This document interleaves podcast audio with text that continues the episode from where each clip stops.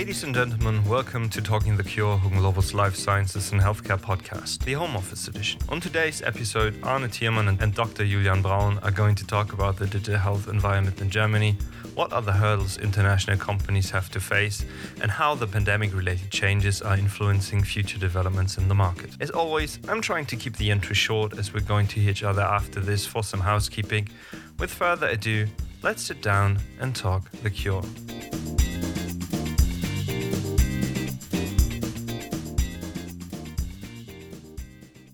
Hi, welcome everyone to our latest episode of Talking the Cure.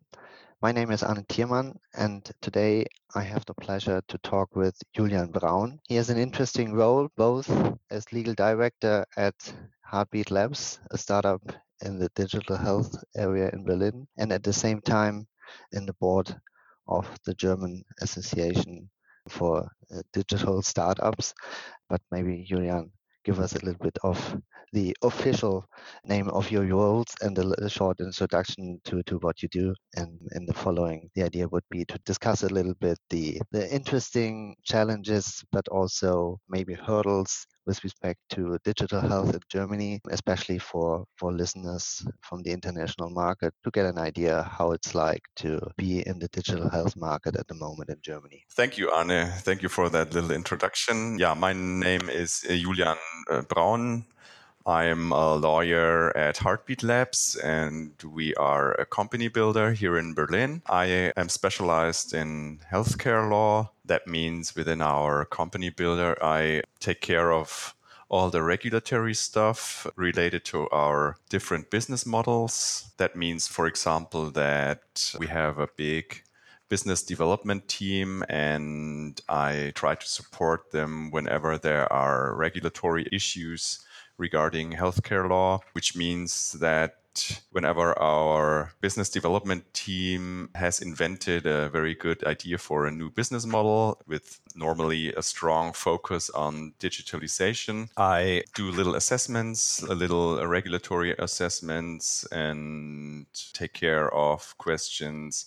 If we need special licenses, what special rules we do have to fulfill when we want to get on the market with a special model. And later on, when we try to set up our new ideas, our new startups, Uh, then I have to take care of all the daily businesses, for example, regarding data protection law and privacy policies, but also, for example, general terms and conditions. I have to negotiate business contracts with business partners. For example, when we want to include pharmacy in one of our models, then I have to negotiate the contract with the pharmacy. So, this is my daily business in Heartbeat Labs as a company builder. So you short. clearly underestimated your role when you said I do little assessments and when you talked about the different areas of law, data protection, regulatory, contract law, this already sounds like it's not a little little assessment that you do. So I can imagine that you have a lot on your table. The interesting what you described here is that it's not so to say one startup with one business model,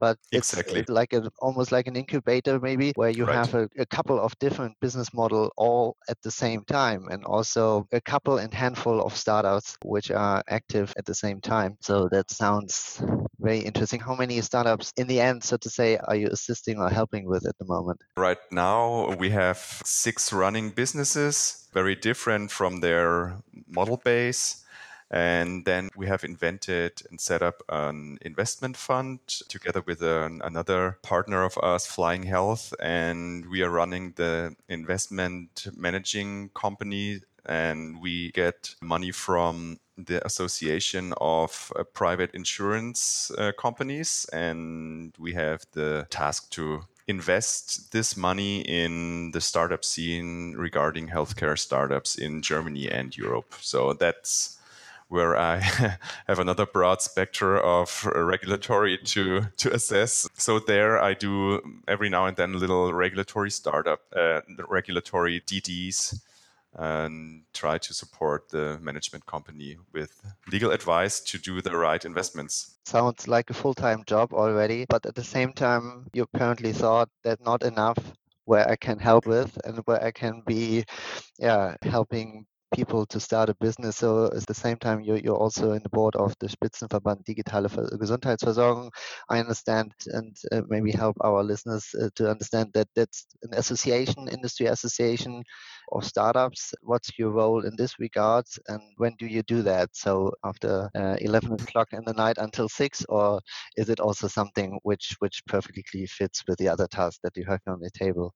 Uh, it, it fits quite good, actually. Mm, you're right. I'm in, in the board of the of the Spitzenverband Digitale Gesundheitsversorgung. That is the name of the association, and it is an association for from healthcare startups and for healthcare startups also with our strong focus on, on, digitalization. My task there is to write politics statements, like statements whenever there are new drafts for rules and acts of the German Ministry of Health. So I can take care of all the industry uh, interests and right now, our association, together with uh, 12 other associations, we have the duty to negotiate a big industry framework agreement with the GKV Spitzenverband, which is the most important association for the statutory health insurance funds in Germany. And we have to negotiate a big uh, framework agreement on pricing and reimbursement of healthcare apps uh, in Germany. So there I am more or less in a lead position, and as you can imagine, it's quite hard to uh, to get all 12 um, associations uh, together so we have the same positions and speak with one voice uh, within these negotiations. Wow. So so we feel even more honored that you find the time that we talk now. But you you raise already a very interesting point, reimbursement, and and this is also something where I think we yeah hopefully also some other markets will not have reached this level to talk about reimbursement of digital health app, which is at least the case in Germany at the moment. So that there is a certain mechanism. We will come to that later. But you also said and mentioned um, the GKV. So for people who were not familiar with the German reimbursement system in Germany, we we, have more than 100 social security funds on, on the statutory side, and they also try to have, so to say, one voice, which is uh, somewhat difficult, but then the, the whole reimbursement um, system is, so to say, channeled then to the GKV. And you mentioned that there is reimbursement, maybe to give a little bit of idea to people who have not heard about the German digital health market. They might have heard that there is a reimbursement now. There has been um, a law enacted last November, and now this is getting ready. And, and our first clients have just handed in at the end of May applications to get reimbursement. But maybe from your side, how are you looking at this development at the moment? Um, do you think this will be or help as a booster for, for digital health in Germany? And especially, how do you see it in, in comparison also for, for with respect to other international markets when it comes to yeah, how attractive is the German market in terms of getting reimbursement and getting an app that is being paid for by, by social security funds? I think the this special act it's called the Digital Healthcare Act and has this short name DVG. This will bring a, a big boost for telehealth and digital health in Germany, I think, which means that in future it will be possible for doctors to prescribe digital apps for the therapy of their patients so in future, whenever like a doctor prescribes such an app, the statutory health insurance funds are obliged to reimburse the manufacturer of the, app uh, for his services. Mm, the reimbursement in Germany for digital health was at least a little bit difficult because there actually there was no reimbursement, no no general reimbursement at least, which means that patients had to pay for the services of digital health apps on their own. There, you have to keep in mind that patients in Germany, they actually are not quite used to pay for their own medicinal products, for their own drugs or medical devices. So they're not used to it, and that's why there is not a common sense to to pay on your own for all these services. So that's why it is very important that there is this new act for the reimbursement of digital health apps. And without such an act, without such reimbursement, um, it would be quite hard to distribute apps and software on the German market. Um, and now, with the DVG, with this new Digitalization Act, there will be a base for such reimbursement. And this special problem in the German market will be solved, at least if the app manufacturer manages to take all the provisions for such reimbursement. And that's why I think that in the near future, it will be more profitable to bring digital health products to the German market more than other markets, I think. That's absolutely one of the key drivers that someone has to pay for the app, one or the other. We see it with many uh, clients from the US that healthcare is generally a matter that someone has to organize itself through a private insurance company or even through the employer. And that also that there is a certain tendency yeah, to approach companies, employers, to offer to them telemedicine services or telehealth uh, services in the, in the way that these are then offered to, to employees. And this in the end creates, so to say, an attractive employer. And this is, of course, traditionally completely different in Germany. No one would go to a certain employer because you get a better health care than with other employers. So this is probably one of the specialties of the German market. And if you mention that from your point of view, that this is going into the right direction, even though might be difficult at sometimes to, to get everyone at the same table, uh, but this seems to be already the case. This will be also, from my point of view, one of the major things in Germany to ensure that there is common sense with respect to certain mechanisms um, on, on reimbursement. How would you say, what's a little bit broader, what's the general state of play of, of telehealth in Germany? Would you, would you see specific developments in the last month, especially during the, during the pandemic? How do you see the, the market in terms of competitors? Is it is it more German startups uh, that are active on the German market? Is it companies from other markets going into the German market? So, what's your general feeling, so to say, in the uh, picture of, of the German health uh, digital health market at the moment? I would say that this general state of play of telehealth in Germany is increasing that means the importance of telehealth is increasing in Germany, and not only regarding special telemedicine programs, but for example, also regarding remote treatments in general. And in the past, exactly in May 2018, there was a new legal development regarding telehealth and telemedicine. In May 2018, the ban on treating patients via telecommunication, which means telephone or video chat, without a previous uh, physical doctor patient contact. This was liberalized. And since then, it is allowed for doctors to offer video consultations and remote treatments in Germany. And this was so to say, the base for the whole development, which I described before. For example, there was also a ban on advertising for remote treatments, and this also has been abolished the last months. So I think in Germany there are limitations for the reimbursement of medical video consultations. But these limitations are also liberated more and more. And very good example for this is the pandemic. There is, or I have to say, usually the reimbursement of medical video consultations is also regulated in a way that only a certain amount of video consultations per quarter or per month is reimbursable for doctors.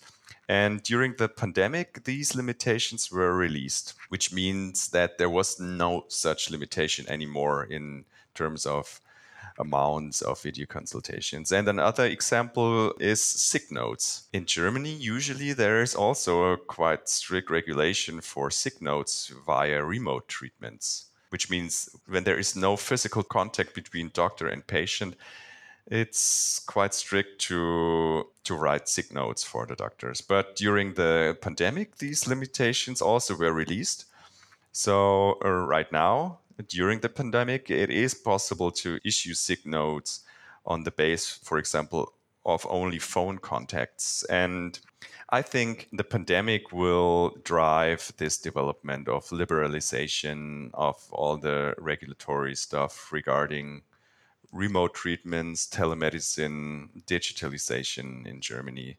And when it comes to the question where the companies are from. And if we stay at the example of telemedicine and remote, remote treatments, um, I have to say that we, there is not only German services and German companies on the market. We have also quite big companies that come from France, for example, or Sweden also. And so it is a field, quite a European field of play that takes place on the German market uh, regarding this issue.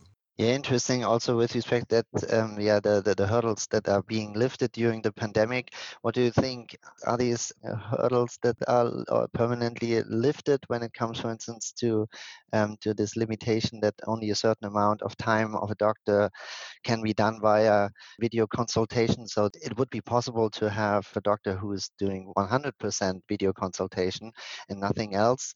Or how about the sick note being issued only on the basis of a video consultation. How do you think this this might be in the future? The German there's some Germans tend to be formal and conservative, but maybe this is also a little bit uh, the question not to liberalize it too much in a way that so to say that there is a platform or you know um, a doctor sick note who, whom you call and where you get a sick note very easily.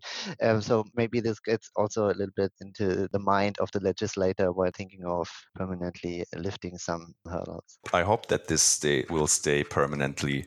When these limitations were set up, I can understand that people were um, quite careful with introducing new forms of treatments and new forms of treatment models in, in the healthcare system. So I understand that it has to be step by step. But as long as there will be no misuse in the liberalization of these hurdles, Mm, I think the reservations of such new models, of such new therapy concepts will be decreasing. And that's why I hope that these liberalizations will be upheld in the future and why not permanently? If it works, yeah. I'm Absolutely. a big fan of this. for professional, but I also think for, for any reason, and because you, you see it every day that it works. You, you mentioned an interesting point. So, how, how are both from from your experience as as someone who is really close to to telemedicine models uh, being rolled out to patients? So, how how are patients reacting to the increased use of telehealth? Do you observe concerns about quality of care, also in terms of liability? Is this something that, so to say, your clients, so the, the startups that you're that you're helping, that they need to address or that they are confronted with from from patients? Side or even patient association side? I think that patients will be more and more confident with uh, and within the use of digital products in in healthcare and of course i'm quite sure there are concerns about quality of care and liability but um, as soon as these patients realize that there can be a big benefit to use such digital products in healthcare and especially in self therapies. And as soon as they realize that their self therapies can be supported very easily with these digital products, mm, then I think that the patients will lose their reservations.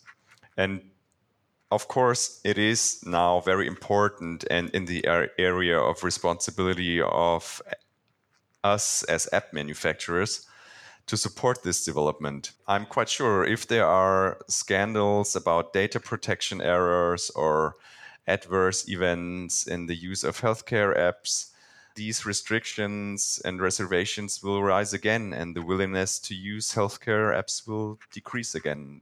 And that's something we have to avoid. You already touched upon a couple of hot topics in, that you are helping with at the moment, and also some yeah hurdles um, we, we talked about, but also risk that this whole area might face when it comes to data protection um, and addressing the concerns.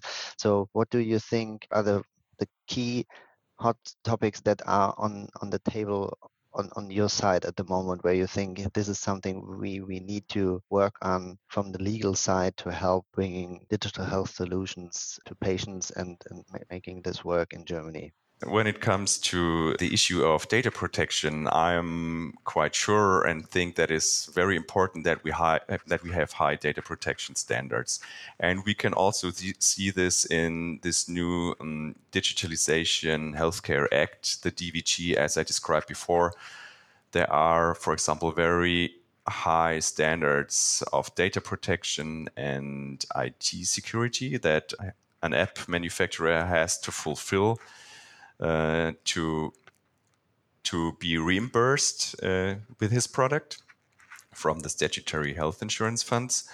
But on the other hand, when these hurdles are too high, then I think that a lot of small healthcare startups that have very good ideas, that have very good and innovative uh, business models, they either cannot afford to fulfill all these data protection issues or they just try to find another way and then they just don't offer their products for the statutory healthcare markets and stay within a normal market or they go they just go to different markets in Europe. And that's what I think would be a negative aspect regarding the high standards of data protection. Yeah. Or in general, probably also overly high requirements that you require um, from from companies entering the market. What we and I, I would be interested to to hear that how you see that. What we uh, saw when this reimbursement law, the uh, DGV, was enacted or announced to be enacted, we got requests from US startups who, who thought this might be an easy and good way to come to the German market and went a little bit deeper into the requirements, both on the DGV side, but also another aspect that each health application needs at the same time also be a medical device. So it, it's not only certain requirements that you have fulfill with respect to this reimbursement aspect, but that you were in the first place also have to fulfill all requirements for becoming a medical device. And this, at least in the last years, was already a hurdle or some bottleneck for, for startups to go through. And they even tried to go outside of the medical device scope and establish something more in the lifestyle field in order to avoid to be considered and qualified as a medical device. And would you think there be a trend, so to say, um, in, in the other direction that startups may even try to go into the medical device field instead of lifestyle applications in order to get reimbursement? Is this a realistic pathway? I think this tendency will go in the other direction. As you said very correctly, in former times, when you tried to develop a new app, you always had to keep in mind that if you are a medical device, like a software as a medical device with your app, then you have to fulfill higher standards regarding medical device law and market access. And that's why um, a lot of app manufacturers try to go the easy way and not to be a medical device, but more, as you said, on the lifestyle on the lifestyle market and the lifestyle segment. But mm, in the development of the regulation, I have the impression that being a medical device is more and more important. Um, not only regarding the general reimbursement under this new Digitalization Act, but also when you try to negotiate contracts for the healthcare with statutory health insurances that are outside this general scope, these statutory health insurances more and more want to have a proof of fulfillment of all the medical device regulations as well. And that's why I think that the tendency will go other than in former times, now more and more in the medical device direction. And it will be harder to get uh, reimbursement for your product, at least in the statutory healthcare system, without being a medical device. Yeah, which in the end is probably also for the patient a good development in terms of safety and patient security that there are already some regulatory requirements um, in, in order to get into reimbursement and it will probably also make things a little bit easier that everyone has to fulfill so to say, this threshold in order to be reimbursable. Although, and this would be something where I would be interested to to hear your view also in, in terms of what you currently see, what might be business models that you at the same time assist with, but also in terms of future developments of digital health. So, to my impression, we, we, we have the platform providers which offer technology to enable video consultation. So, this in the end is if you act in this field, you're, you're offering more or less um, just a means that a patient can get in contact with a doctor, and then in, in the end, um, there, there may be some some facilitation by platform provider, maybe with respect to invoicing, collecting the money. Um, but in the end, so to say, the medical service is still provided by the doctor with some help and facilitated by by the technology platform. And then we talked a lot about digital health solutions, which in the end do not require a doctor at all. So we are talking about apps that with the help of an algorithm may create a diagnosis or a treatment plan so solutions where yeah almost no human is required anymore and there might be you know in the future the the idea to create something like really an integrated offering in the way that that for instance telehealth provider employs a doctor. This doctor then is talking to the patient in a video consultation. Maybe there is already software scanning the, the, the image of the patient, measuring some biomarkers at the same time, maybe with the help of another device, and bringing this all together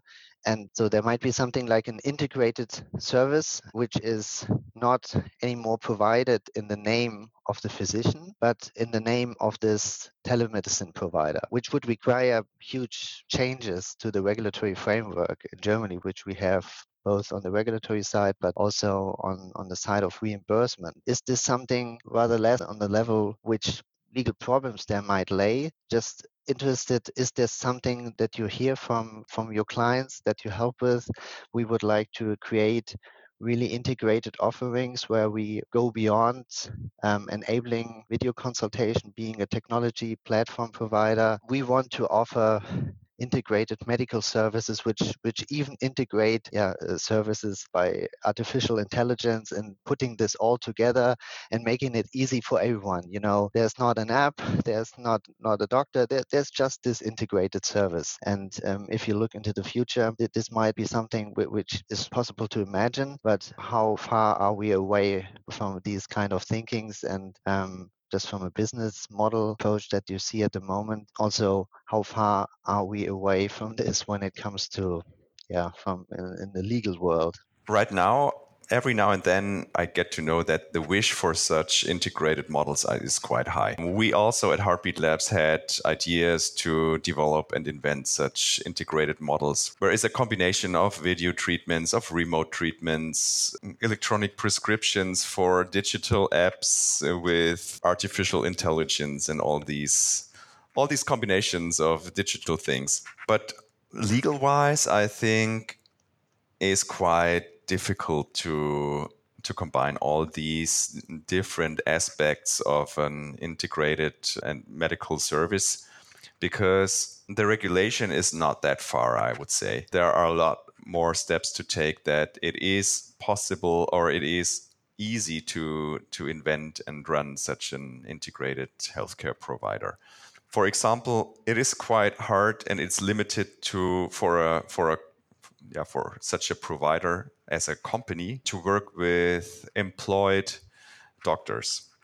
There is a high regulation that doctors can only be employed in practices or in hospitals, for example. But if you are a VC company, for example, or a company builder that is not run by um, doctors and is not medical in a way, then there is already a problem in working together with employed doctors. And that leads us to a situation where you have to delete all these ideas of an integrated healthcare model into very different aspects.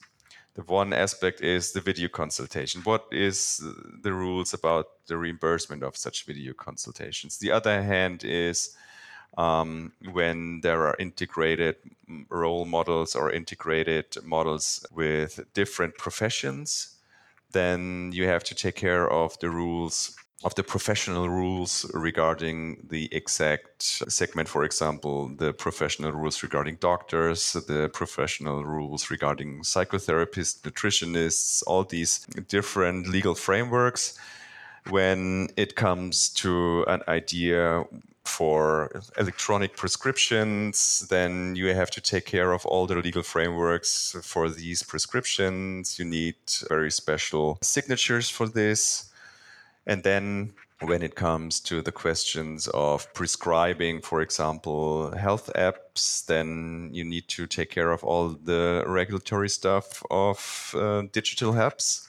And in combination, this will set up very high hurdles and it's not easy to handle all this in a way that the model is still functioning. So I would say we are quite mm, a way away from, or I would say there is quite a way to go that we have the frameworks uh, and the rules to make these integrated services possible. But in the meantime, we have the possibility to just start with single solutions and then wait for the, regulatory development to take place and then add on every now and then when it's possible a new aspect on the integrated model. So whenever I am asked, I always recommend to start with something simple and then wait how it will develop and then